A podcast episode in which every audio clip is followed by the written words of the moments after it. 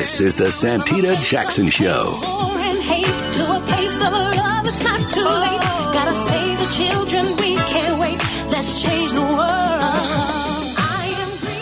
Hey, hey, everybody. Welcome to the Santita Jackson Show. Happy Friday. Happy Friday. Can you believe it?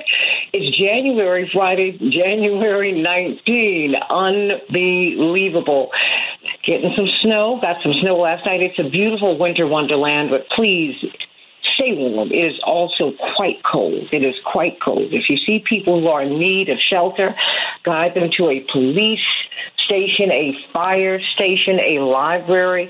Please guide them to a government building so that they can go someplace and be warm, so that they can go someplace and be warm. And if you do not have gas or uh, the means to stay warm in your home, reach out to the city agencies. Reach out to the city agencies so that you can be protected at this time. I'm Santita Jackson coming to you from WCPT 820, the nation's largest progressive talk radio station, and AM 950 Radio, the voice of progressive Minnesota. You do not want to turn that dial because we will be giving you wall to wall coverage when the Democrats come to town this summer. I cannot wait. I cannot wait. I cannot wait.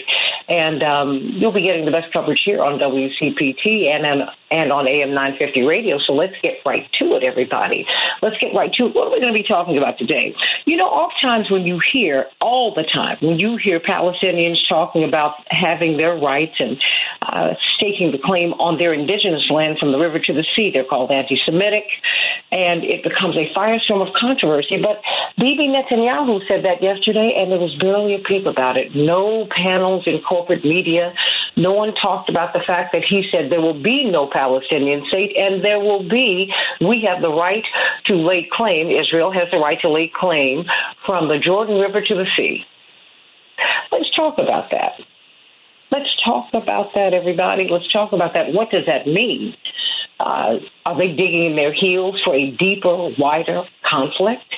Um, Hmm. I want you to call me at 773-763-9278. But we're going to be starting off the show as we are in the midst of election 2024. Uh, Attorney Daryl Jones helped us to get things started yesterday as he talked about all of the harassment that vo- voters are dealing with, the obstructions to voter access. That is happening right now. And because the Democrats mm, are not having a meaningful presidential primary, we're not talking about that. And it's something we need to talk about. People are seeing uh, black persons on newses and they're being told, just go on in there anyway. What? Who does that? What else is happening? And how do we protect the vote? in 2024. We truly, truly do need it. And it's not too late for President Biden to sign um, an executive order protecting our voting rights. It's not too late. He should do that. He should do that, particularly if he wants to win in the fall. Mm. So let's get right to it, everybody. Let's get to some of these headlines on the Santita Jackson Show. Congress passed a bill to prevent a costly government shutdown this weekend. Both the Senate and the House approved the bill, which will fund the federal government until March. It goes to President Biden to sign ahead of tonight's deadline. The problems aren't over, though, according to the Washington Post. Lawmakers are struggling to agree on long term government funding plans. Yesterday's stopgap bill is designed to give them more time. A federal report criticized the confused response to the Uvalde, Texas shooting. What it says is that lives would have been saved quote unquote, if authorities had responded quickly to the 2022 massacre at Robb Elementary School in Texas, which left 21 people, 19, 19 babies, and two teachers dead. The report released yesterday is not expected to lead to charges. It aimed to provide a full account of what happened and shaped guidance for future shootings. Mm. Donald Trump, the former president, urged the Supreme Court to keep his name on primary ballots. The former president warned yesterday of, quote, bedlam, close quote, if justices do not reverse Colorado's top court, which disqualified him over his role in the January 6, 2021 attack on the Capitol. What now? Trump's attorneys asked the justices to put an end to efforts in more than 30 states to remove him from ballots. A hearing is scheduled on February 8th. Houthi militants are continuing to attack commercial attack commercial ships in the Red Sea. Will this become a global conflict? You let me know. Let me know. Call me at 773 763 9278. 773 763 WCPT. Let's talk about it on the Santita Jackson Show. It was a beautiful, snowy night, everybody. But it's not going to get too warm today. We're going to have some snow today. It's going to be windy. In Chicago, 14 degrees. Minneapolis, St. Paul, 5 degrees above zero. Cloudy and snow. In the NBA, the Bulls 116, the Raptors 110, the Timberwolves 118, the Grizzlies 1 03. In the NHL, the Chicago team was shut out by the Sabres, three to nothing. In the Wild, well, they fell to the Lightning, seven to three. And those are the headlines on the Santita Jackson show. Uh, Pastor Todd Yeary is going to be with us all throughout the show because he's got a whole lot to say. We've got a lot to talk about with our voting rights um, because that's a big deal.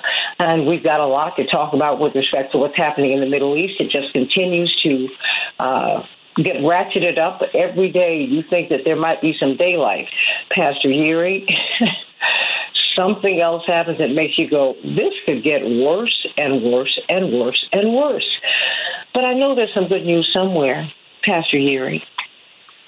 Well, good morning, Santita, and to your audience. It is good to be with you. I hear there's a heat wave coming through Chicago. I think I'll pull out my shorts. Okay, uh, I want to get you in a. I want to get you in a good place because we can. You're going in and out right now. Okay. All right. Let's see. Is that better? Let's see if we can get get to see. All right. Good. Well, heat wave in Chicago. Got my shorts ready, but I'm gonna stay in the house. I'll, I'll, I'll experience this. You know, wait a minute. Are you are you on an earpiece? Uh, yeah, you the one I had. But hold on, I'll take it off. Okay. I want everyone to hear everything you've got to say because it sounded like you were saying like you going in. All right, how about that? Oh my gosh. Oh. Hello, Dr. Yeary. Reverend Dr. Yeary, Esquire. Yes. yes. All right. That's it. How the heck are you this morning? While we're at it, might as well just talk a little bit this morning and see what's going on because there is a whole lot going on. Uh, heat wave and all. Well, you know how I do it. Good morning, Chicago. Good morning, Twin Cities. Come on, time to get up, get up, get up, get your get up, get up, get your body moving, put your feet on the floor, feel the coolness of the towel coming back at you. Take a deep breath, a deep breath. Fill your lungs with here it is L I F E live. Get that morning beverage going, uh, that orange juice, that water. Stay hydrated, and don't forget that morning Joe keeps that mood right. Want to be ready to deal with the people today, but I want to give you something to roll with this morning. Little lingering effects of the holiday season is uh, the giving of gifts. And I remember as a kid, Santita, that uh, as I was kind of wanting things for uh, Christmas growing up or the holidays or birthdays, I would always have this sense of expectation because as the day was approaching, I would get more excited. Well, I think that's the same way we ought to approach life. Every day brings with it a sense of expectation. But many times at the beginning of the year, set resolutions and we've got these big plans, they're often met with a bit of resistance. And I started thinking about this notion of resistance. Why do we lose our sense of drive and commitment even after we've had such well intended plans? Well, it comes down to this reality that we have to be committed to win. Yeah, be committed to, to win. Heidi Reeder wrote a book about 10 years ago and talked about the factors of commitment. Yeah, there are factors to commitment. And I think when we put them all into play, uh, we'll come away with a sense of uh, why today really matters. So there are four factors, according to Reeder, to commitment, right? The first is treasures. Yes, there's treasures. You are a treasure, and there is treasure in you. We actually get that sense from uh, the letters of Paul and the New Testament scriptures that we have this treasure in earthen vessels. We have this drive, this commitment, this passion, this calling, this purpose. But then there's also troubles.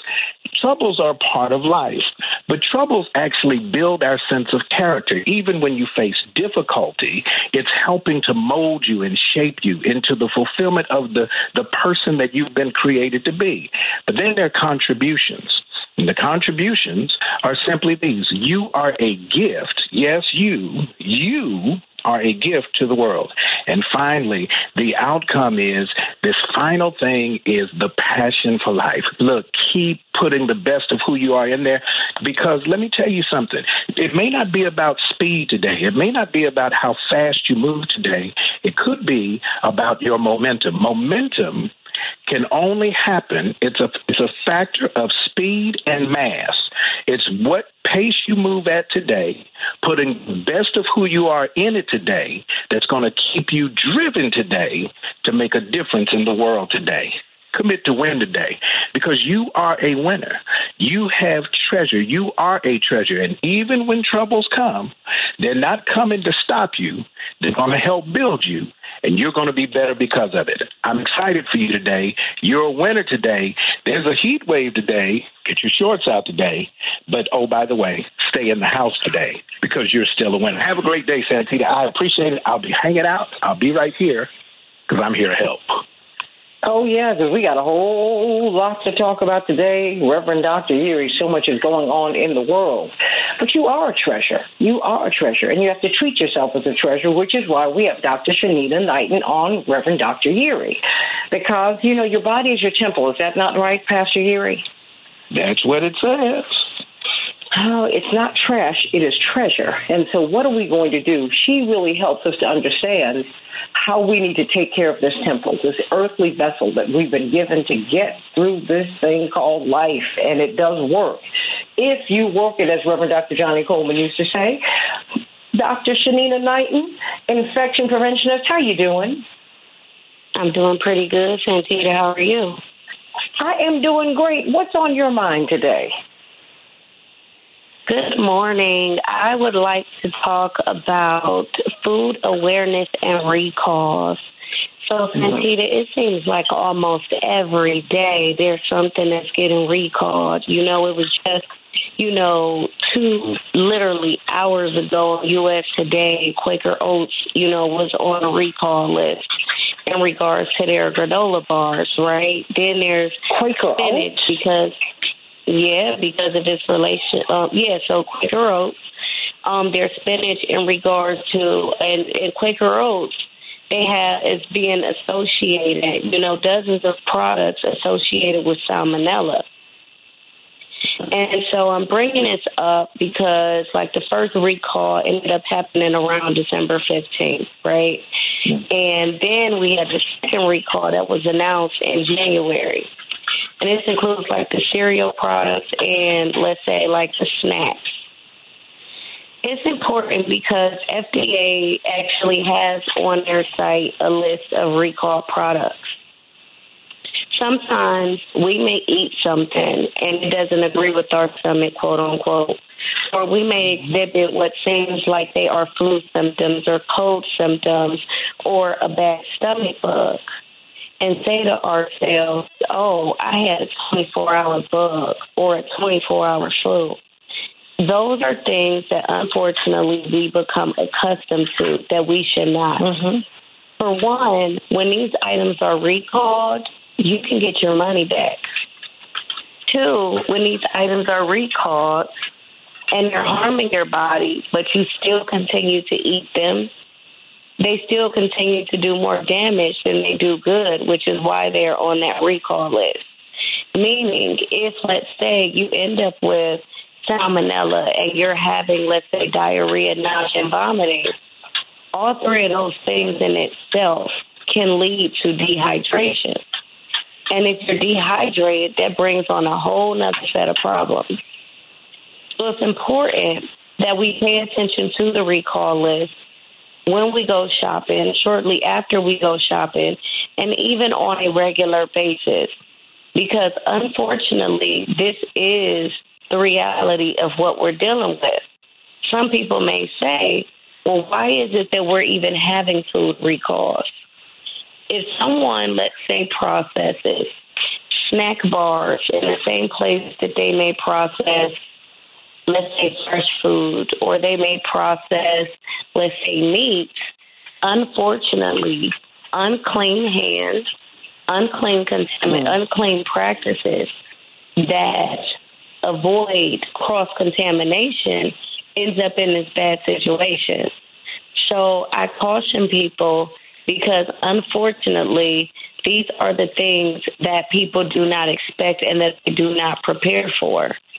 It is golden. And as you mentioned, when you say our body is our temple, to be able to wake up every day and know how you are going to feel versus being caught off guard because your stomach is achy, cramping, because you're sweating, because you have a fever, because you're just overall not feeling okay.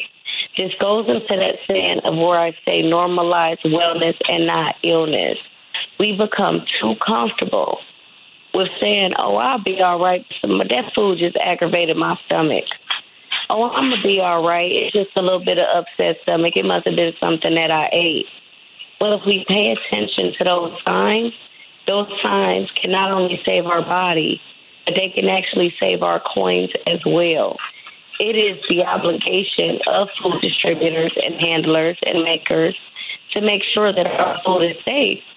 But anytime that it isn't safe and we spent money on it, we are not spending money on food in order for us to be sick.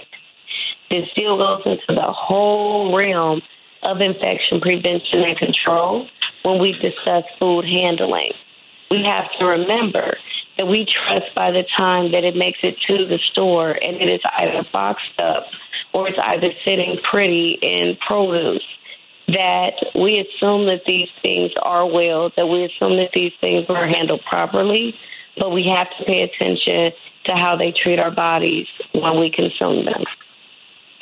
What do you do when you get that feeling, when you get that achy feeling? I mean, is there any way to confirm that you've got food poisoning, that you've had some food contamination? I mean, what do you do? Because a lot of people, when they get diarrhea, they want to stop the diarrhea. If I get diarrhea, I don't stop it. I said, clearly, I always say to myself, clearly something needs to get out of me. Go, go, go, go, go. If I feel like I have to, regurgitate. Go, go, get out of me. Now that's that's just me. Maybe I'm wrong. Is that the wrong approach? So not necessarily, meaning that yes, while our body does have, let's say, a protective mechanism to eliminate what is harmful, there are consequences that are associated with getting rid of too much because our body has to stay in balance. And so when we are, let's say, having, you know, diarrhea, we're getting rid of water. And when you're getting rid of that water, it can cause dehydration. If you're having nausea and vomiting and you can't keep down, let's say, fluids, and then you're dealing with diarrhea, you increase the risk of your electrolytes being thrown off. When your electrolytes are being thrown off, that causes so many other dysfunctions within your organs, including your heart. That's why people may mm-hmm. have, let's say, fast palpitations, meaning their heart is beating real fast. They may have dry skin, which means that the turgor of their skin, when you pinch it, is not mm-hmm. where it needs to be to be able to protect them from other germs. So there are disadvantages to being dehydrated and eliminating too much out of your body. And so if that is the case, of course you want to stop eating whatever it is that you thought made you sick. But if you also realize that you're starting to take on those symptoms of dehydration and can't keep anything down, that would be the best time to go see a provider because oftentimes mm. people wait too late, and that can lead to heart issues. It can lead to so many other issues because you don't have proper intake and a proper balance of your electrolytes. I've got less than a minute here. Do you think that a lot of the issues that we see you know, when people are getting sick, it's because we've missed the little things like this, things that we have just grown accustomed to every day because we have not normalized wellness. We've normalized sickness. That is, Absolutely, I do agree. And I know that this is not something that's often discussed. Like people may see it and then they might overlook it and say that I, you know, I didn't order Quaker Oats. But the reminder is, is just because it's not in the media does not mean that it's not happening. Which means make sure you're going to the FDA recall list yourself and thinking through what you bought and saying to myself, I haven't been feeling well. Could it be something that I'm eating? It can be something as simple as a peanut butter cup. It can be an apple that was sitting next to raw meat that you purchased and didn't realize the negative effects of it. So it's very important that we do our own homework, be the CEO of our own health, and stop normalizing when you're not feeling well because something disagrees with your stomach be more investigative and understand what may have occurred with your food because not only can it save your life, it can also save you money. Everybody, think about that. Go to that list. Hey, maybe you need to go to the list before you go to the grocery store, huh? Oh, or when you're in the store. Check. Hey, I hadn't even thought about that. Didn't know about it. Didn't think about it. Dr. Shanina Knighton giving giving us something to think about. What is that website again? So you go to FDA. If you Google, if you Google FDA.gov food recalls, there's going to be a list that they update every single day, and you're going to see on there. It's literally got to be about 830 something entries on there as of right now. Oh, okay. Wow, wow, wow. Okay. Dr. Nina Knighton. Hey, Dr. Nina, everybody. Hey, Dr. Nina. Health expert in residence helping us to normalize wellness, not sickness. Let's talk about our voting rights in 2024. Yeah, many of us not even thinking about that. You don't think about not having voter access until you're denied voter access when you get to the polls. Of course, you should call 1 800 out 1 866 our vote. But you need to know what's happening in your state, what's happening in states all around the country, because our voting rights are under attack right now. And that's why we need President Biden to sign the executive order protecting our voting rights, particularly if he wants to be reelected. Back with more of the Santita Jackson Show in just a few minutes.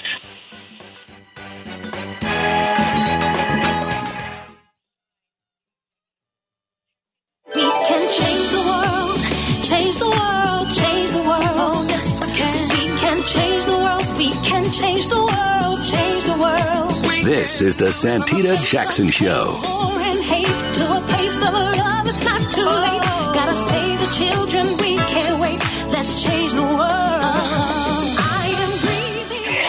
Everybody, welcome back to the Santita Jackson Show. We are four days away from the New Hampshire Republican primary. Can you believe it? But we're still having some primaries uh, on the Democratic side. Dean Phillips is running as a Democrat. Um, he's not getting a lot of attention, but he's running. You've got Robert Kennedy running. You've got Cornel West running. And the advantage of having a, having people run is that you have all kinds of issues um, that lead to the formation, the formulation of a party platform. They're discussed, they're debated, they're voted on during the primary season. That's happening on the Republican side, but it's not happening on the Democratic side. That is dangerous. And one of the things that we're really not talking about are the threats to our voting rights, and they are under attack, everybody.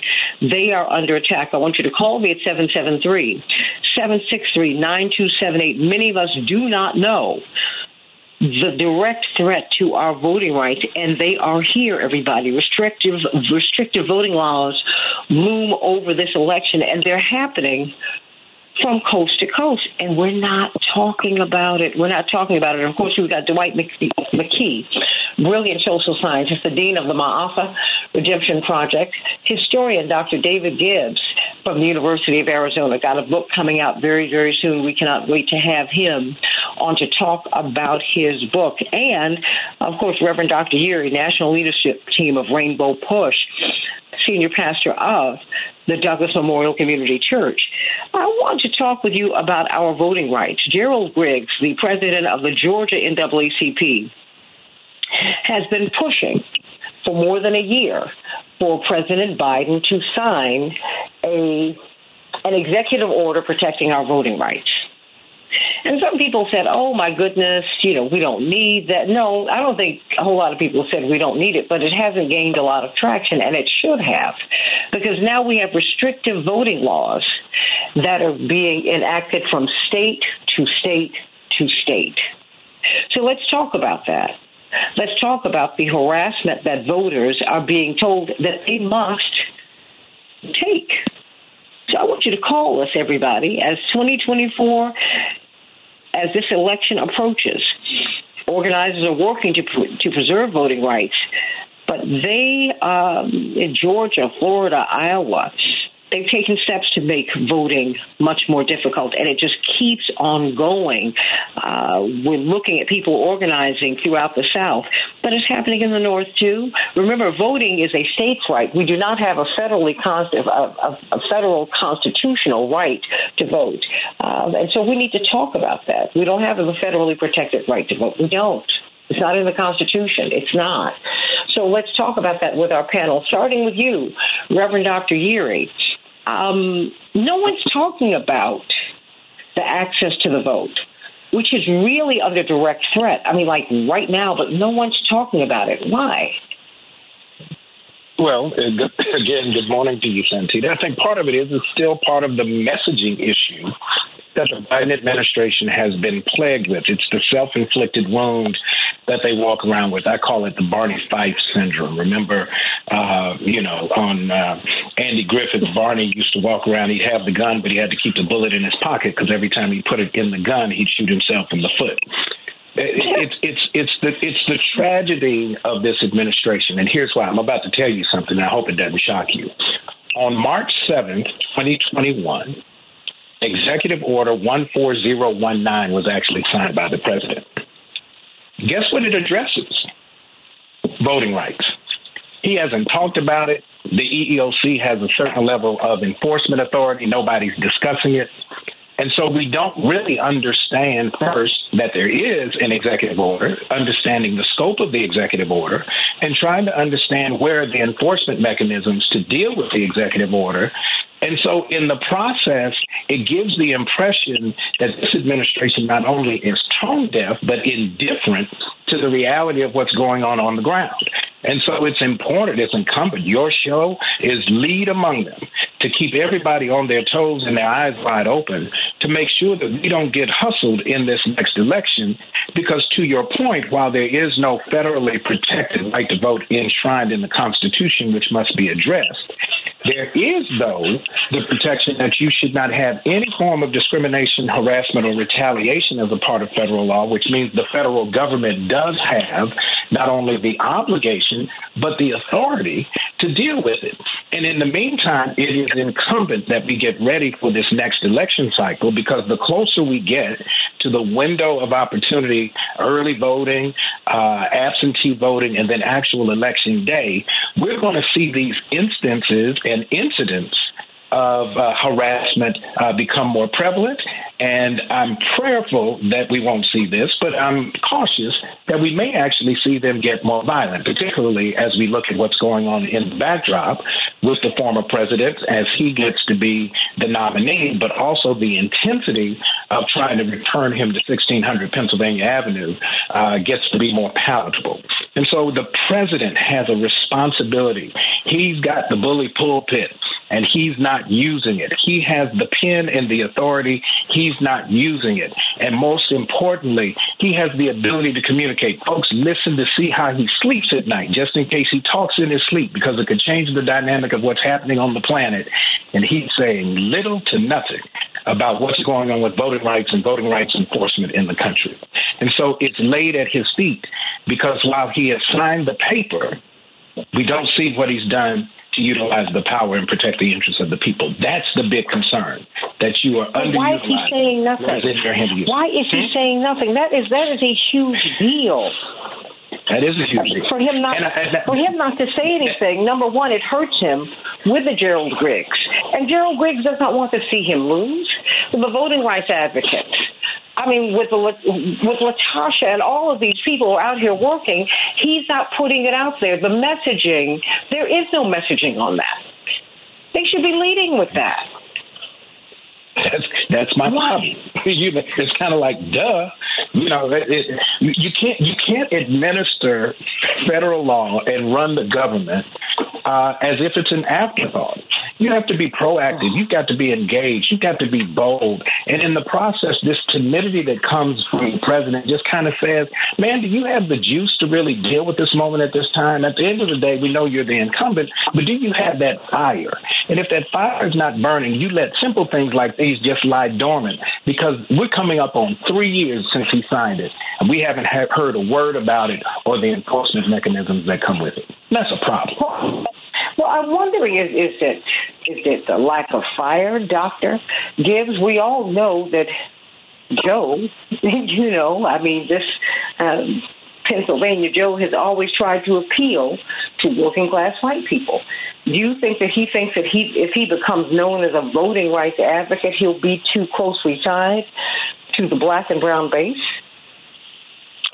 Well, that, there, there certainly does appear to be some resistance on, you know, to being overly identified, uh, frankly, with, with, with non-white people, and he's very concerned about alienating too many whites. There's that, I think. Um, you know, there's a long tradition in the United States of restricting voting rights. We all know this, going back to the Reconstruction period. You know, the 14th and 15th Amendments uh, officially barred uh, restrictions in voting based on race. But then, of course, in the former Confederacy, and not just in the Confederacy, but elsewhere as well, there was an effort to find clever ways of getting around the 14th and 15th Amendment, effectively disenfranchising African Americans, and some places other groups as well, uh, Mexican Americans, in a number of cases, poor whites. And so, uh, you know, this is a long-standing issue, coming up with clever ways of getting around the Constitution and the law.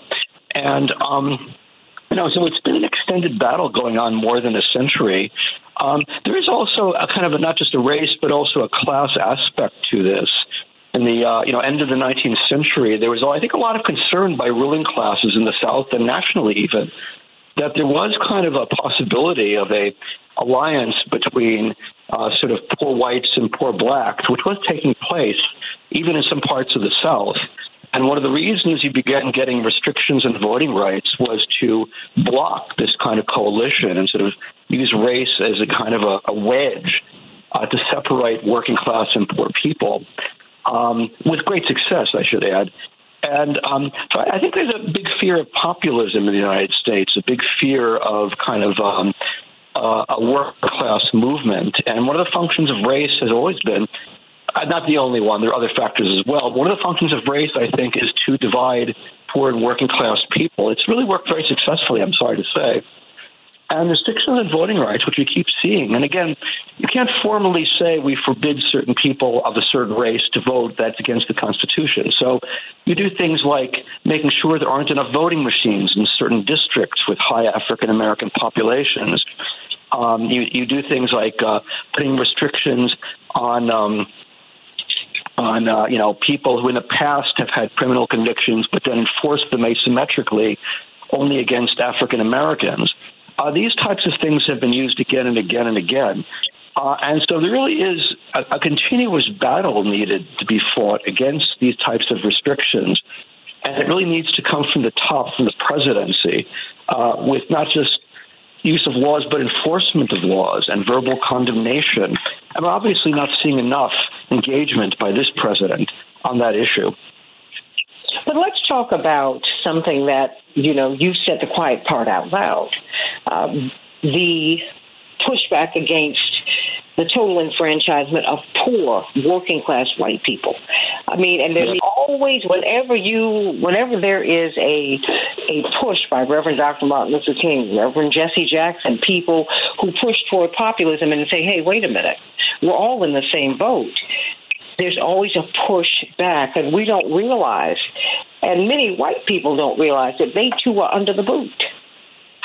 Yeah. Can you speak? I, I, agree. I mean, that's that's you might say that's the tragedy of race in the United States, and to some extent the tragedy of American history, which is that um, this race issue, which is so central to our history, uh, has not only had devastating effects on African American people, but the whole population, or at least the whole working population, has suffered as a result of that, just because we don't have, properly speaking, a working class movement in this country. Uh, that race has been this tremendous wedge used very strategically and very carefully by elites to divide working class people. And, um, you know, there has, there has been pushback. And indeed, you're right, Martin Luther King, especially in his later years, that was one big focus. Uh, your father, Reverend Jackson, he also was involved in efforts to overcome these types of barriers. But there's always tremendous pushback at the top, um, including things like restrictions on voting rights. And, um, you know, again, it's not just that's the thing is it's not just black people who suffer from these kinds of restrictions. This affects the whole nature of American society. And um, you know, one of the reasons we have such a smooth distribution of wealth, why we have such a lousy healthcare system, I think flows from the, these racial divisions. You know, we don't talk about that enough about how white people are slighted. I think that's part of the problem. Mm-hmm. Yep. You know, yeah. that white people really do get the short end of one's talking about that. And as long as mm-hmm. we resist that discussion, we're going to stay here. I mean, I just yeah. want you know when I when I've traveled throughout America and I see the the impoverished white people. I mean, yeah. and they live as they live as poorly as anyone, as indigenous people, as the, as the, as black people in the Mississippi Delta, and no one mm-hmm. wants to talk about that. No one does. And I just, well, should I say, very few do. And we're all lit, quite literally and spiritually poorer for it. Dwight McKee, what about the pushback against voter rights? Do you think that if we had a primary season, that might help? Well, you know, as far as figure out why they don't put any emphasis on it. I think it has something to do. My I think Dr. Gibbs is pretty close to it, and, and so is Yeary. But I think what she has to do with enforcement is that ultimately, in order to enforce those laws, he'd have to bring in somebody at the local level, like the National Guard, which would pit, you know, the government against those uh, opponents of voting rights, which is a lot of uh, non-progressive or reactionary white people, and I think he don't want to deal with the the uh, the graphics of that, the visual of that. It, it, it would make him look like Eisenhower in dealing with um, the desegregation of schools and how they pitted him against Eisenhower and the National Guard against a local constituency which in fact was part of what drove the uh, the Dixiecrats to the Republican Party. The uh, you know what was happening down with Daisy Bates, Daisy Bates, and and uh, Mississippi in that crowd, uh, Meredith, the Mississippi in that crowd. So I think he's really kind of afraid of of of having to enforce these laws on a broad scale and pitting, you know, the government against a base that he's been trying to court. So that base he has not realized is going to be locked into uh, Trump and is not going anywhere other than Trump. For some reason, he still feels compelled to try to court that base. And maybe because he sees that as some of his natural constituency because he comes out of that kind of conservative uh, democratic background. That's all I can see. Do you see him changing course? I mean, the closer we get to the election? Uh, not really. Uh, because now I don't think they're dealing with a real comprehensive strategy. I think they're so overwhelmed now between the wars and between, you know, what's happening with his son and what's happening with the economy, what's happening with the, the border crisis. I think now he's overwhelmed, and they don't have a, the Democrats don't have a real strategic plan uh, to resolve any of this. So I see the same uh, confusion when it comes to the border issue. I see the same confusion when it comes to the economy. I mean, three months ago, uh, Bidenomics was the order of the day. Now they're afraid to talk about it. I mean, they, they don't seem to have a real strategy. Brother Gibbs or, or, or Yeary, you can correct me if you know if I'm not understanding something, but I'm not seeing any strategic plan in any direction. In any direction. No, I, I agree with you. I think that they, the Democrats now basically are have a, the deer in the headlights moment, shall we say? And um, you know, they thought their ace in the hole was Bidenomics, and that that simply fell flat. And I think they're quite stunned at the extent to, at the weakness that Biden is showing in the polls.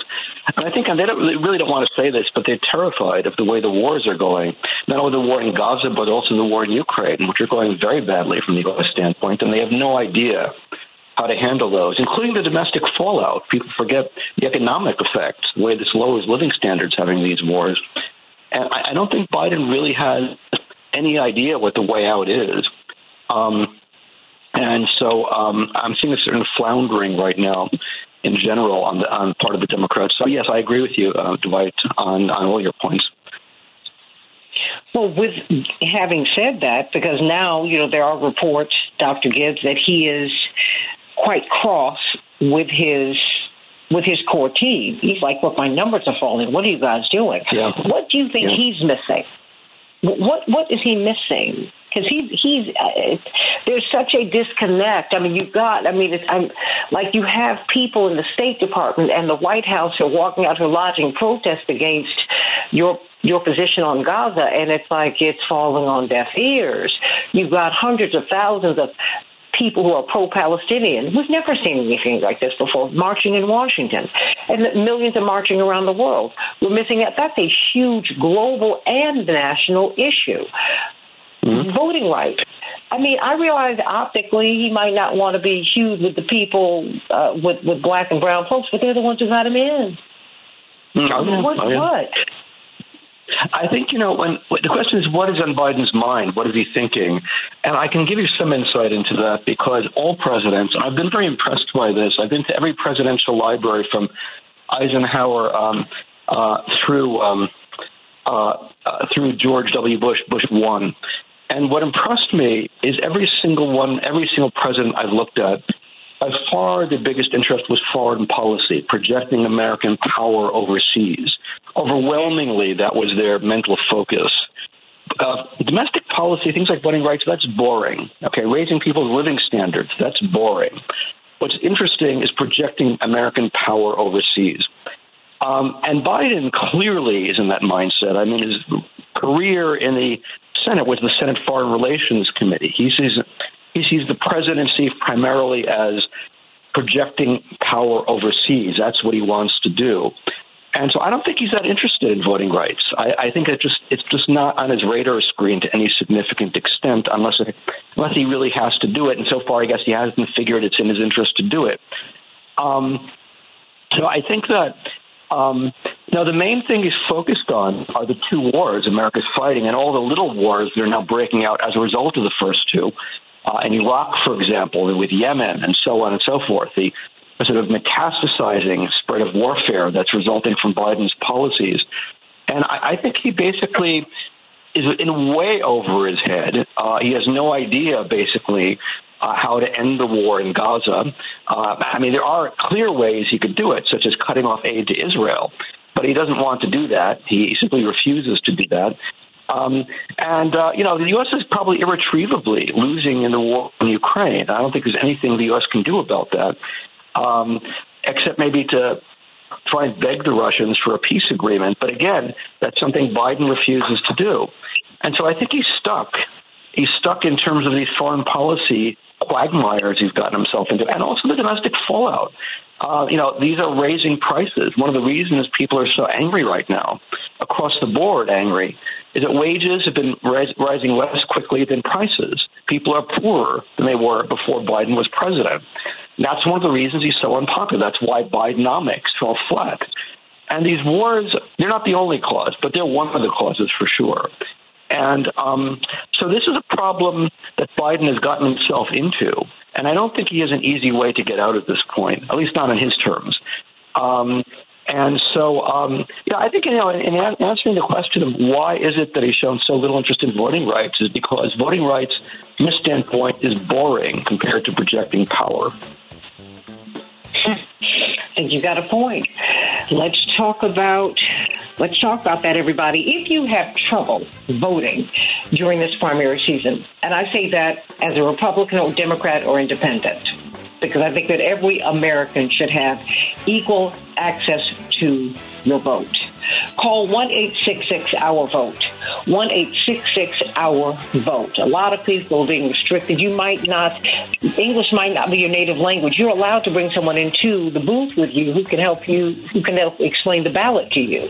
You need to know what your rights are. You know, Dr. Gibbs and Dwight McKee and Reverend Dr. Yeary, we're going to have to have some seminars on air to talk about, to tell people what they are allowed to do.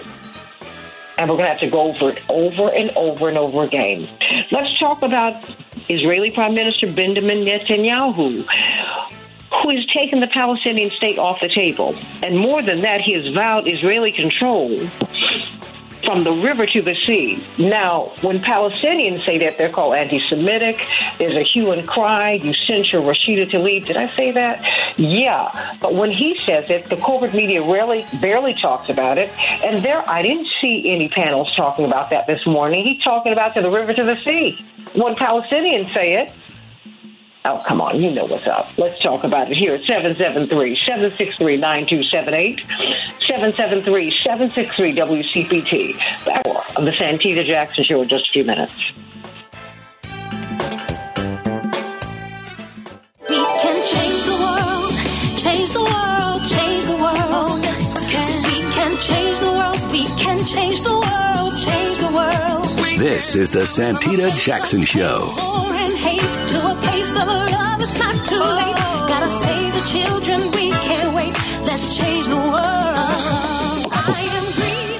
Everybody. Welcome, welcome, welcome to the Santita Jackson Show. Happy Friday, everybody. January 19th, 2024.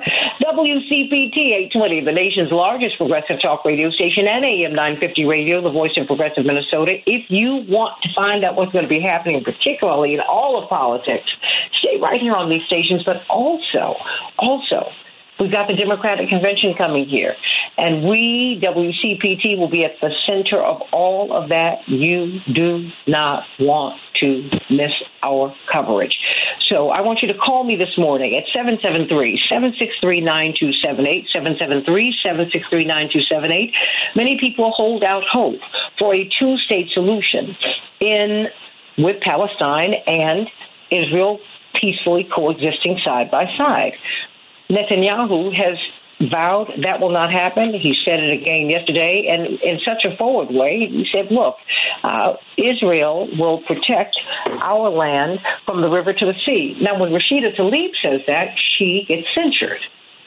She gets upbraided. When Palestinians say that, they are called anti Semitic. But when he says it, he has the right to. Is there something about that that's not right? Call me at 773-763-9278. And when you have a prime minister who has this position and so many people in his cabinet, so many people in the Knesset who hold this position, how are we ever going to get out of this? How? Call us at 773-763-9278. Let's get to some of these headlines, Henry, so that we can get on to the rest of the show. Congress passed a bill to prevent a costly government shutdown this weekend. Both the Senate and the House approved the bill, which will fund the federal government until March. It goes to President Biden to sign ahead of today's deadline. A federal report criticized the confused response to the Uvalde, Texas shooting in which 19 babies were killed and two teachers, everybody. Uh, the report says that lives would have been saved, close quote, if authorities had responded quickly. Remember, it took them more than an hour to respond to this shooting as they were listening to the shooter shoot inside of the school. Wow.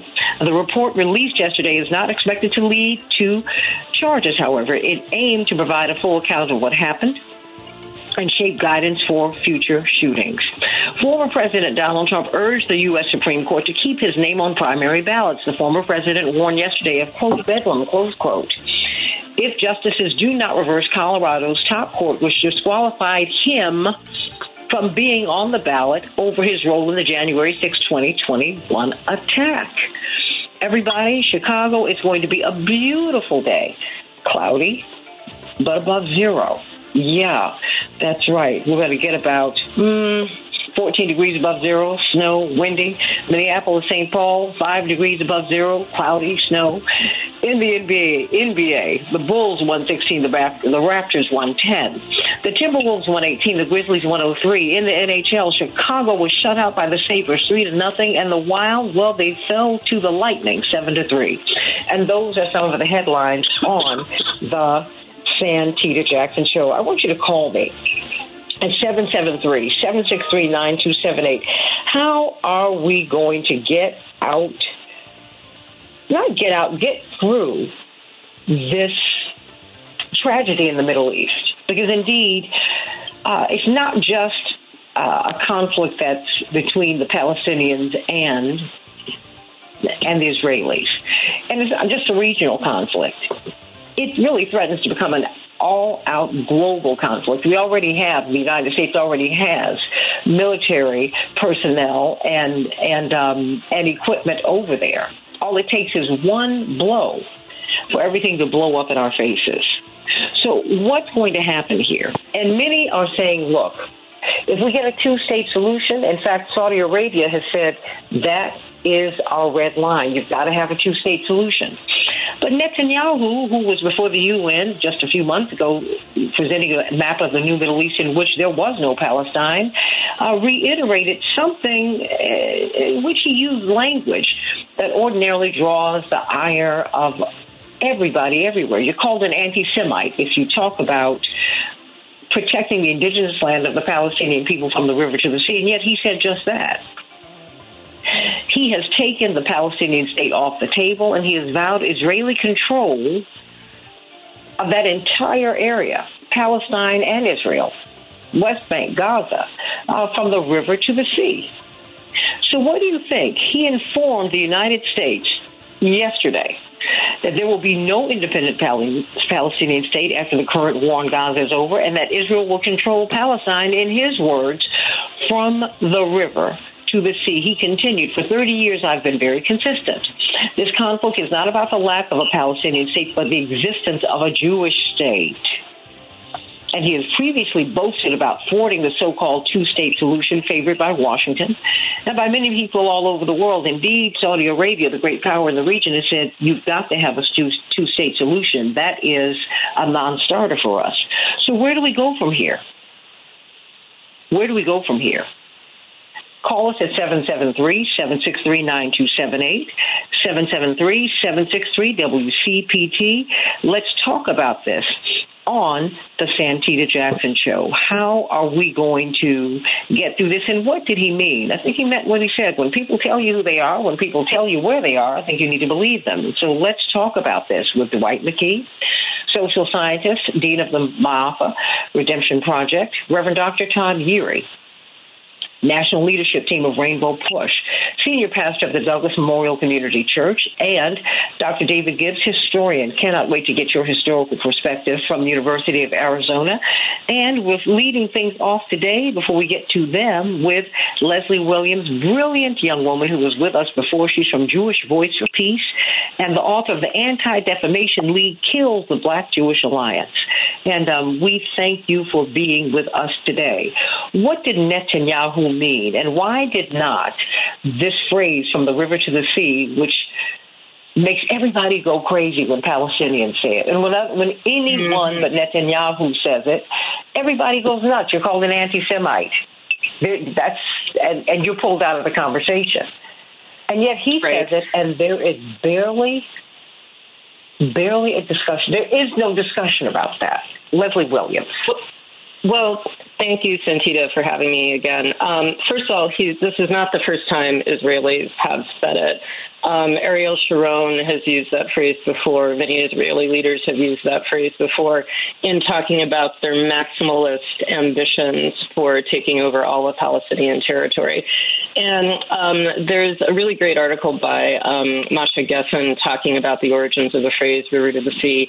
And um, she points out that although um, the people who are calling it anti Semitic claim that this is a genocidal phrase originated by Hamas. It did not originate with Hamas. Uh, Hamas uh, started using it, but really in a different way from the way that most Palestinians use it. And for most Palestinians, including Rashida Tlaib and including every Palestinian that I know in the United States, it simply means that they want all people from the Jordan River to the Mediterranean Mediterranean Sea to be able to leave freely and, and, with dignity. And in particular, they want Palestinians to have equal rights between the river to the sea. And that's a very different meaning from what Netanyahu says. It's Netanyahu who is using it in a genocidal way. His use of river to the sea means ethnic cleansing, means that he wants total Israeli control over all of historic Palestine, and preferably with as few Palestinians as possible. So, what does this mean when you have the really the, the superpower in the region, which is Saudi Arabia? The, they are a power on the world stage. They've said our red line is you've got to have a two state solution period. Now, mind you, they have been quite accommodating to Israel over time, but I think their people and the people in these kingdoms all over the Middle East have pushed back. So it has pushed the leadership from Jordan to Saudi Arabia and all around to say, look, we've got to go another way. We cannot accommodate you. We can't have the kind of policies that we were enacting before October 7th you know, which we yeah. were accommodating you, and which we, we had taken, really, they had taken, they had allowed Israelis to take Palestinians off the table. Something happened, everything mm-hmm. shifted. Mm-hmm. So now, with with Saudi Arabia saying this is our red line, the Palestinian, it's a two state solution. Where where do we go from here, Lesley? So, so a couple of things about the um, two state solution. As we know, and you, you kind of referred to, um, particularly under the Trump administration and the Abraham Accords, um, we were getting to the point where it felt as though the other countries in the region had pretty much accepted that Palestine was never going to be free and that there was never going to be a two state solution. And I think October 7th um, really put an end to that tacit acceptance of Palestinian, the lack of Palestinian freedom. But um, the two state solution before October 7th, many people in the Palestinian liberation movement were not pushing for a two state solution. Um, many were pushing for a one state egalitarian solution, uh, a joint Israel Palestine or a binational Israel Palestine, in which everyone in the region would have equal rights. So essentially, it would mean um, not the the current the current situation in Israel, where only Israeli Jews have full um, citizen rights, but simply where everyone in the territory would have equal rights, and that would mean no one would have to move.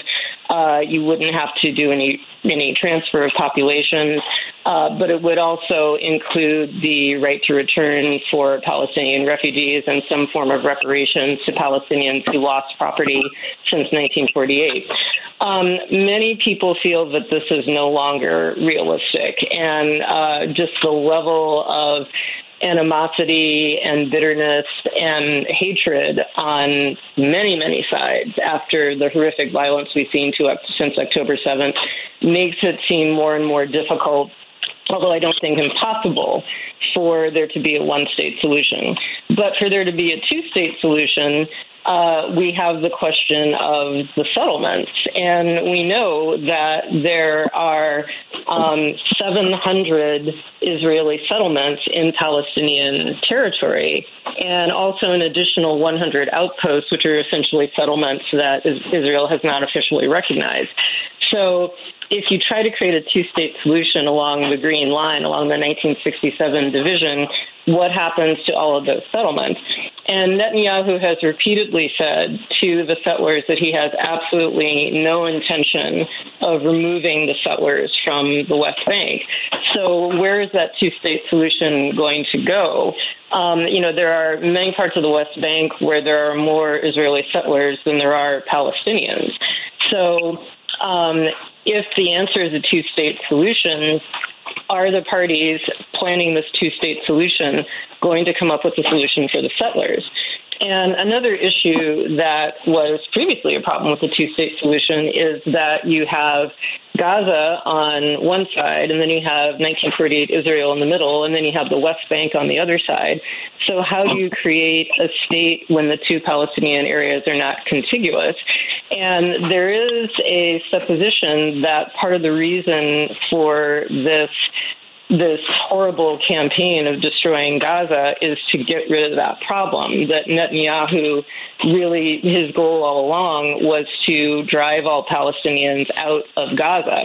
And we've already seen evidence that uh, there have been there have been advertisements for beachside property in Gaza for Israelis. So the sense that they're already planning to turn Gaza into an Israeli area that is Palestinian free.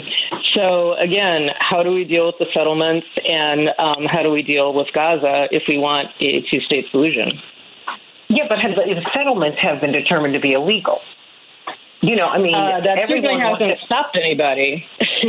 I mean, yeah, no, but illegal. You know, while it hasn't stopped anybody, you know, I mean, mm-hmm. the world has agreed pre 1967 borders. That's where everybody needs to return right. to. I mean, the thing is, if I'm doing something illegal, I am required to go back and make and make things right. Now, why is that not mm-hmm. happening here? Um, well, it's not happening just, you can't here. Just come and take somebody off of their land. I mean, this is 2024. Ain't nobody up for that. Well, I mean, it depends whether you're talking about um, morality and whether you're talking about real politics. And uh, the reason that this has been allowed to happen is largely because the United States has um, backed Israel's Israel's ethnic cleansing, and not just with the the money that we give Israel, but by giving them cover at the United Nations. And every single time that the United Nations has tried to hold Israel accountable for ethnic cleansing or for genocide, uh, the United States has has blocked it. Uh, the United the the United States uh, weakened the calls for ceasefire at the United Nations. Uh, they tried to suppress the Goldstone report from several years ago, which was looking at war crimes, an earlier version of war crimes in Gaza.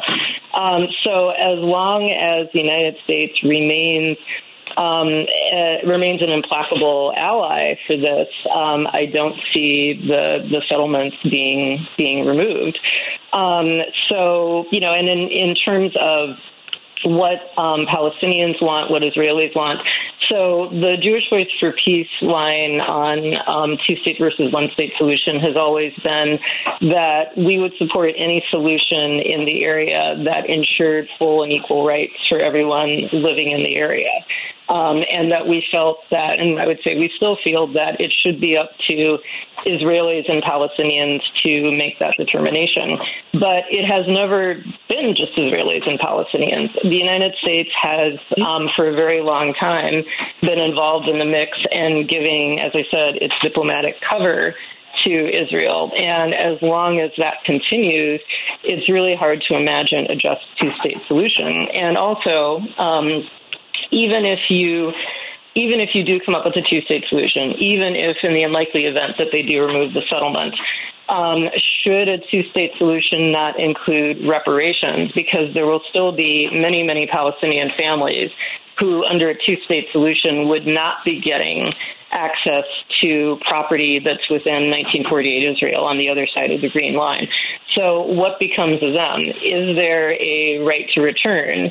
And if there is not a right to return, will there be reparations for all the Palestinians who have lost land apparently permanently in, inside of Israel? Sure. I mean, yeah. I mean, the answer is yes to all of those things. The problem is, you know, Israel doesn't want to budge. They they want to continue to take, take, Correct. take, and that's not going to work, work, work in 2024. Uh, Dr. David Gibbs, your thoughts on Netanyahu's statement and the fact that there's been no pushback against it, particularly at this time. You know, because understanding Lesley has explained this brilliantly, but now the conversation locally and globally has changed. You know, Well, you know, and I- I Right. your thoughts? Um, you know, I look at this from the standpoint of the fact that I'm not an Israeli citizen, nor am I a citizen of Palestine. Uh, I'm an American citizen. The question is, what should my country's policy be? And the critical question has always been, since 19, the early 1970s, why is the U.S. subsidizing Israel while it's doing these things? It's the United States that enables these kinds of policies. Has always enabled these kinds of policies, at least since the early 70s. Um, now, Israel would not be the Israeli war against Gaza would not be a viable option. Israeli generals have said this. We're not for American aid. Um, and so the question is, why is my country, all right, enabling all of this at a, at a very high price tag, I might add? And nobody's ever come up with a very good explanation for that. And uh, so I think that, that, you know, the question is, you know, what should be done in Israel Palestine? Should there be a one state solution or a two state solution? Again, like everyone else, the ideal solution would be a one state solution, but given that that's not practical, it probably isn't practical, a two state solution seems by far the best uh, available option. So I would support that. But again, that's not entirely up to me because I'm not a citizen of Israel or Palestine, but I'm a citizen of this country. And so the question is, why is my country making all this possible? And so, um, you know, I'd like to see more debate on that issue. Why is the U.S. since the early 70s subsidizing Israel to the tune of several billion dollars a year? Now we have augmented aid and also aid in kind, which is, you know, um, naval task forces in the Mediterranean that are overtly protecting Israel, in the Red Sea, protecting Israel um, at great expense once again. And so I would like to see more debate in this country on that issue. Um, you know, we see the Republicans uh, using the phrase America first. I'm not a big fan of that phrase or the policy, but, you know, it's blatantly hypocritical. They believe in America first, except with regard to Israel, and they favor massively supporting Israel and, and subsidizing it. And I think people need to address that hypocrisy on the part of Trump and the Republicans, and the hypocrisy on the part of the Democrats. If they support human rights and they support a two state solution, officially the two state solution is the U.S. policy. But here we have the United States massively supporting Israel to do the opposite. Change in the 70s because you had John F. Kennedy who was fighting Israel on Dimona. They said, look, we need to find out what your nuclear capabilities are.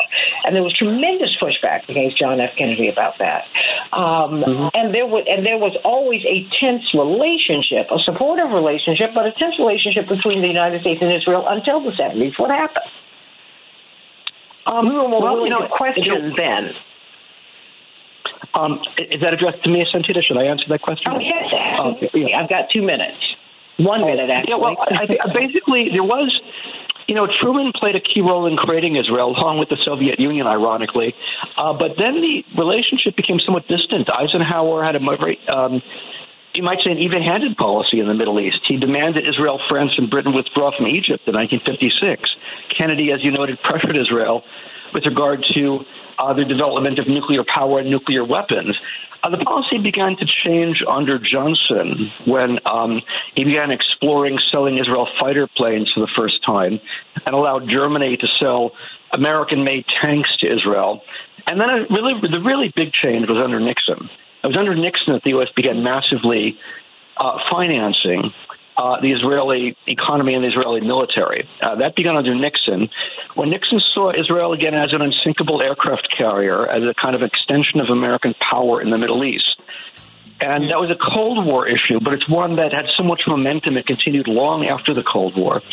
And it's very much with us today. And Biden is by far the most reflexively pro Israel president we've ever had in American history, where there isn't any criticism. Well, there's criticism, but no effort at pressure whatsoever to stop their policies. Everybody, let's talk about this on the Santita Jackson Show because, you know, Lesley Williams, we have to see where we go from here. Reverend Dr. Yeary, Dwight McKee, want to hear from you. But where do we go from here? You've got, um, there is a conflict. And at some point, I mean, clouds run out of rain. You got to run out of bullets. This is ridiculous. We can't have all of this killing now. This is just ridiculous. Back with more of the Santita Jackson Show in just a few minutes. We can change the world, change the world, change the world. Yes, we can. We can change the world, we can change the world, change the world. This is the Santita Jackson Show. Gotta save the children,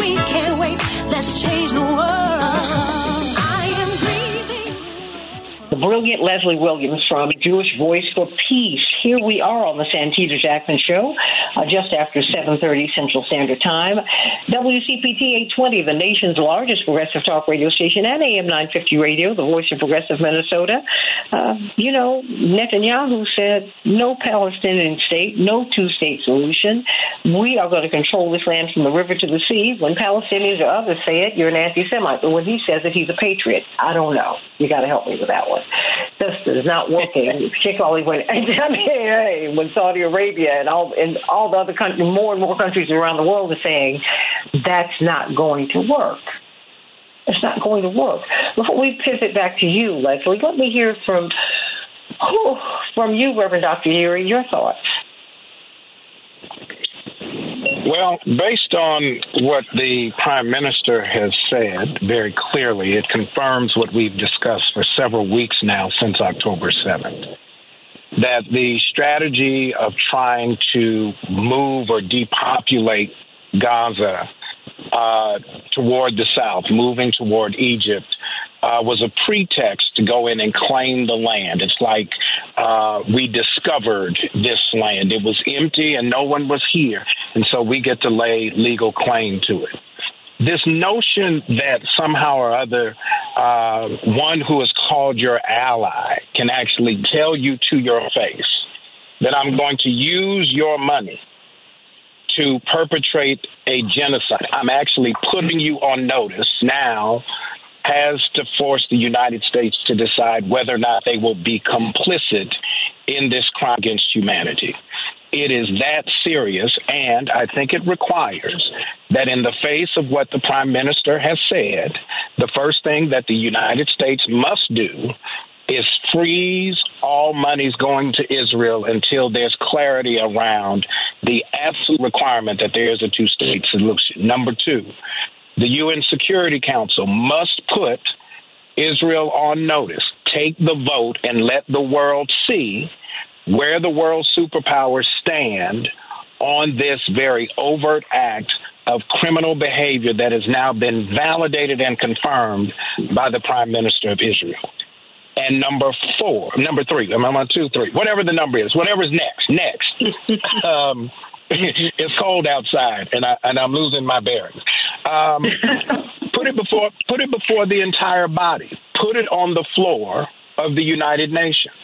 Because this is a moral quandary, it's a moral crisis. And any other instance when there's been a demonstration of hostility of one sovereign country against another, depending on the geopolitical interests of the United States, they have typically pushed back on the one who is the invader. Now, here's the problem this forces the U.S. to reckon with its own history because its own history about displacement and hostility and legitimized violence by its own law and behavior. I'm thinking particularly the Indian Removal Act as one of the very clear demonstrations of the kind of hostility that we've seen. If the U.S. is going to change its prospects as a world leader, it cannot abandon its obligation to speak with moral clarity in this moment and push back on the clear statement that the prime minister put forth that yes, we know what we're doing, and it means then that more people other than the Republic of South Africa need to sign on to the petition before the International Court of Justice about what's going on in Gaza. It is just that clear. It cannot be equivocal. It must be precise, and it must come with the reinforcement that until we come to some understanding about what the objectives are, we will not spend another penny on this war. Mm. And yet, Sanders' resolution saying just that was voted down. You know, people. You know, resolutions get voted down all the time. You have to keep pushing mm-hmm. and pushing. You have you have a, a ceasefire resolution before uh, the, the city mm-hmm. council here in Chicago. They started out with eight votes. Now they have twenty two. We have to change our mm-hmm. metrics by which we de- by which we determine who wins, what the win is, and what the loss is. The win is you went from eight votes to twenty two. Well, That's, what I mean is, is that you know. It, what I mean is, it shows. I mean, I definitely agree with um, everything you said about what we should do, but mm-hmm. the fact that um, Sanders can't even get that resolution passed, which simply says we should look at whether there have been human rights atrocities before we give more money, that shows that there does not appear to be a will to do that in um, the U.S. Congress. Now, that doesn't reflect the opinions of most Americans, since we know from many, many polls that most Americans do support a ceasefire and many more Americans are supporting conditioning of aid. But there doesn't appear to be a political will to um, to do that in Congress or obviously with Biden. And the question, I mean, my question is when I'm sure they're looking at the polls too, why is mm-hmm. it that they do not seem to be responding to what is, I think, a very clear mandate to um, put the to put the brakes on um, our support of Israel's oh. aggression? money and power. Look, there's not there is not movement at there's not not movement. There is not there are not the votes dot dot dot ellipses at this time. That's what movements are about you know, at the beginning of the Montgomery bus boycott, the Montgomery bus company said, look, we're not putting you on the front of the bus. We're not desegregating anything. But after a year of sustained pressure, after they lost all that money, they had to change their minds and the Supreme yeah. Court. You know, so my thing is, I just think that you have to keep on working until the change comes. You know, I don't, I don't worry about the votes today. I can I have to keep on pushing. Oh, if I did not do that, we wouldn't be out of slavery, Lesley. If we didn't do that, we oh, would no, not have been out of Jim Crow. No, no, I know you're not saying that. I'm just saying, okay, you all don't you all don't have to agree with me now, but one day you're gonna make a change because the arc of the moral universe bends towards justice, and we're gonna get there. Now, if you're mm-hmm. gonna get there with me, great. If you're not gonna get there, that's fine with me too. But that's where I'm headed. Dwight McKee, But I'm wondering. Oh yeah. Yes, yes. No. Yeah. Well, no, no. Before before you yeah. before you respond, Dwight, I wanted I wanted Lesley to make her point. Lesley, I want you to make your point before no, Dwight. I'm my question is simply, and I'd be really interested in what the rest of the people on the panel have to say. I feel like we may have to change our tactics because, you know, I think um, people have been pushing for a ceasefire. Every single human rights organization, every single child welfare organization, unions, teachers, every single Christian denomination uh, have issued this call for a ceasefire. We've been lobbying nonstop. We've been demonstrating nonstop. And still, there hasn't been a change. And there's a great sense of frustration. I was at a Jewish Voice for Peace conference last weekend, and there was a tremendous sense of frustration and grief and helplessness that we have not been able to make a dent in um, Biden's policy. And so, what are we doing wrong? What should be our strategy going forward to stop this as soon as possible? Dwight McKee? Well, first is we have to come to the conclusion that there is no ambiguity in this. Netanyahu has already said what he's going to do. I said from day one that this was a pretext for genocide and ethnic cleansing because they need somewhere to put the Ukrainians who's going to lose that war in Russia. They're going to need a place to go. And they're setting this up as a homecoming for them. That's what Israel is designed to do, is to put a place for displaced uh, Israelis. That's what Zionism is. And so there is no ambiguity. It is only us not really coming to the conclusion on our side this is the strategy. This is what's going to happen. Uh, and the answer to a question in terms of what can be done is that you have to target AIPAC and target Congress. Mm-hmm. The one that's put, keeping Congress on hold is AIPAC. Their money, their influence, their control of the media. So we have to target them and look at where they're getting their resources from. The companies that's supporting them, where their money is coming. Their money is not coming from out of the Federal Reserve. Their money is coming from corporations and from lobbyists and from companies. And we have to identify those companies that's supporting them and go after them. We're the majority right now. Those who want to demand a uh, ceasefire. But for some reason, we have a sense of impotence and don't feel like we can go heads up with them and force Congress to do those things that we require them to do. And and lastly, we have to go after Biden. We can't keep acting like Biden is a a a a, uh, a neutralist in this, is neutral in this. Biden has clearly decided that he's going with Netanyahu and he's going to supply Israel with everything that they need to have for genocide. And we can't keep treating him like a, a, a confused politician. We have to confuse, treat him like an enemy of humanity, as we would treat Hitler, as we would, would treat Mussolini, as we would treat anybody who is co-signing on genocide. We cannot keep acting like, oh, Biden is one day going to, you know, come to some epiphany and turn around. He has already cast his lot with Israel and their need to, uh, with these Zionists, and their need to, to for, for, for ethnic cleansing. And so we have to treat him like we would treat anybody else that's an enemy of the state, an enemy of the people, an enemy of, of humanity. Unless we do that, then they're going to continue to buy time and kill people, which is all they're doing, is buying time to kill people. Because, Lesley, we're not impotent. We're not powerless here. We have moved the needle so far. Number one, you and I are old enough to remember, although we were very, very young, you could not mention Palestinians.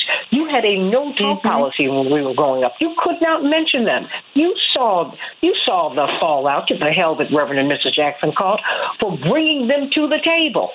You saw that. We saw all of this happen, and I'm not. And it's not just him. It was Jim Zogby. It was um, Kwame Ture. It was Reverend B.W. Smith. It was. I mean, it was some people who decided. But Reverend and Mrs. Jackson did take the lead on that, and they took the hit. And they took mm-hmm. the hit before he ran for president. I get it, but we have moved the needle on this thing. And we need to stop acting as if we don't have power. You did not have 300 plus thousand Palestinians marching on Washington 40 years ago, even last year, but that happened this year. But what you, didn't, you didn't have people walking out of the White House. You didn't have people yeah. walking out of the State Department. That didn't happen last year, but it happened mm-hmm. this year. But what's astounding is that, um, yes, the popular narrative on Palestine has changed, and I mean, really dramatically since October 7th. I mean, it's it, it's noticeable how many more stories you're hearing on mainstream media about Palestinians and actually by Palestinians. And I think that's hmm. a huge difference from even a few months ago. But it doesn't, the point is that even though the popular opinion has changed, there is this huge divide between the popular opinion and what is going on in Congress. I mean, Cori Bush has not been able to add any more representatives to her resolution, uh, I think, since November. And, you know, as I mentioned, uh, Sanders attempted to put through a resolution uh, requiring that uh, Israel be, be forced to show that it is not uh, using U.S. funds for atrocities got almost no almost no votes in support. So what I'm asking is is there a change in tactics that the left and uh, people in support of Palestine need to make in order to um, have Congress and the president um, pay attention. And I totally agree with AIPAC. I mean, one big thing with AIPAC is that a lot of people don't seem to realize that although the front face of AIPAC is defending Israel. Their their mission is really to undermine progressive politicians overall. Period. And they Yeah. use Israel as kind of a smokescreen to attack and dislodge progressive politicians. And that's true in other aspects as well. So the organization FAIR, which um, works to rid schools of critical race theory and, you know, basically any discussion of gay people or of black history, they are also super big supporters of Israel and super big on pushing back against uh, ceasefire demands. So a lot of these very far right organizations are exploiting um, the exploiting people's support for Israel and concern for Israel, so that people who are allegedly progressives, you know, I think this whole progressive accept Palestine thing um, is really going to to kind of self implode because you have people, and I know many of them, and many of them are former friends of mine who are Jewish, who have always seen themselves as being progressive, who talk on and on about their support for the civil rights movement, et cetera, et cetera, who are supporters of AIPAC when AIPAC is pushing many repressive policies and supporting many repressive candidates. AIPAC supported a large number of um, people who participated in the January 6th insurrection. So, why is it that people who call themselves liberal and progressive, except on Israel, would be supporting something like AIPAC? So, I do think it's important to um, highlight that hypocrisy. But again, Yeah, I think we all fact know are what. not. You know, I mean, and the right. thing is, you do have to, you do have to highlight it. I mean, and the fact is, in if you study movements, which you have done, we've always been, we have been in this position before. You're always in the position where you don't have the vote. You're always in the position where it looks like you're losing, and you have to continue to protest, push, picket, organize in order to move um, public, so you can, so that policy can match public sentiment. It takes time. It doesn't happen in one fell swoop. It takes time. And you, oh, dare I say it, keep hope alive because you know that you're right. oh my God! Yes. You know, but it, it is. I mean, I saw Reverend literally come up that that one day during the campaign because you know he was he was having to reframe winning, and it became clear in the 88 campaign. At one point, it looked like he was going to be the nominee. The, the party shut him down. They turned they turned off the machines in Wisconsin, after Michigan, all of this stuff in Colorado, all of that because he was on track to win those states too. But Reverend turned around because my father always looks at, he always sees the sunny side. He said, I might not get this, but our sons and daughters will. And that's okay. So we got to keep hope alive. There's some rules that we've got to change. There's some things that we've got to do to keep hope alive and to keep this movement going because it's not going to happen in one fell swoop. Let me go. Let me go to the rest of the panel so that I can have you close things out, Lesley. Um, Dr. Gibbs. Is that so here? Well, let me. Todd Yeary. Well, I want to I want to speak to Lesley's question about what do we do, kind of now and in the meantime. Um, I think we have to understand that it's not it's it's it's a combination of time and timing. The reason you're not going to get a lot of traction, it's an election year right now. Folks are trying to figure out how are they going to self protect for their political interests, which is reelection. But there, there are a couple of dates that I think we have to be mindful of, at which point the, the clarity of the game becomes more precise. Once the conventions hit, there's an opportunity there. This comes down to who's going to win in November. This is the pivot point. This is uh, one of the key issues. I know there's a lot of talk about the other issues that folks are paying attention to, but I think ultimately all of the momentum and the effort has to be building the momentum and the pressure leading up to a full participation and engagement and swinging who's going to win this election. Uh, that is the demonstration of political power. It is not political identity or who you check your box for.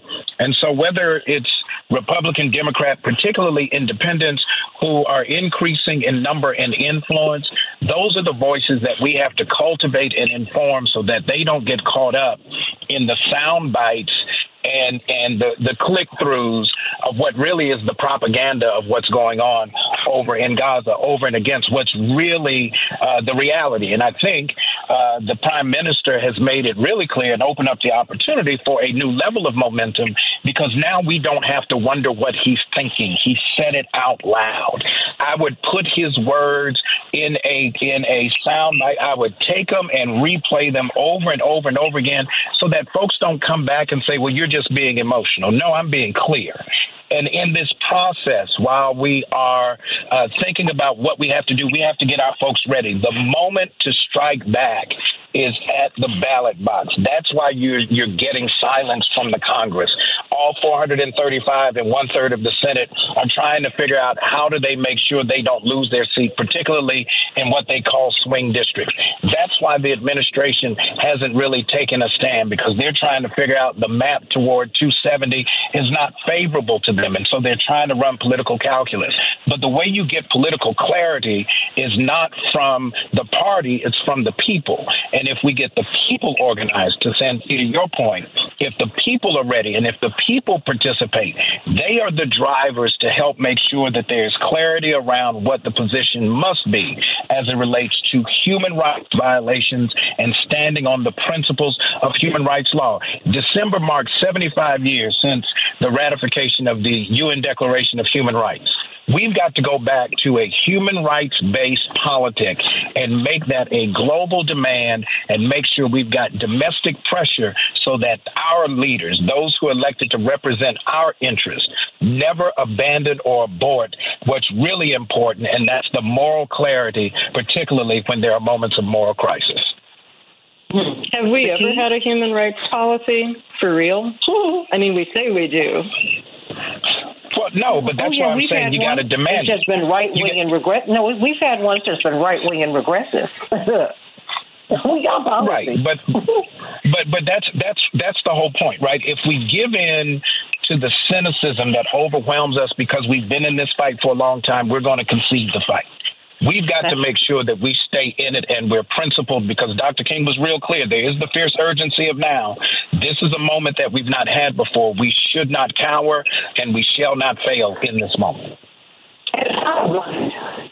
You know, I mean, it's, it's it's not a one and done. It's not okay. One vote in the city council next week will we win or not? No, uh, uh, uh, uh. That Montgomery bus boycott. These people walk their shoes off for a year.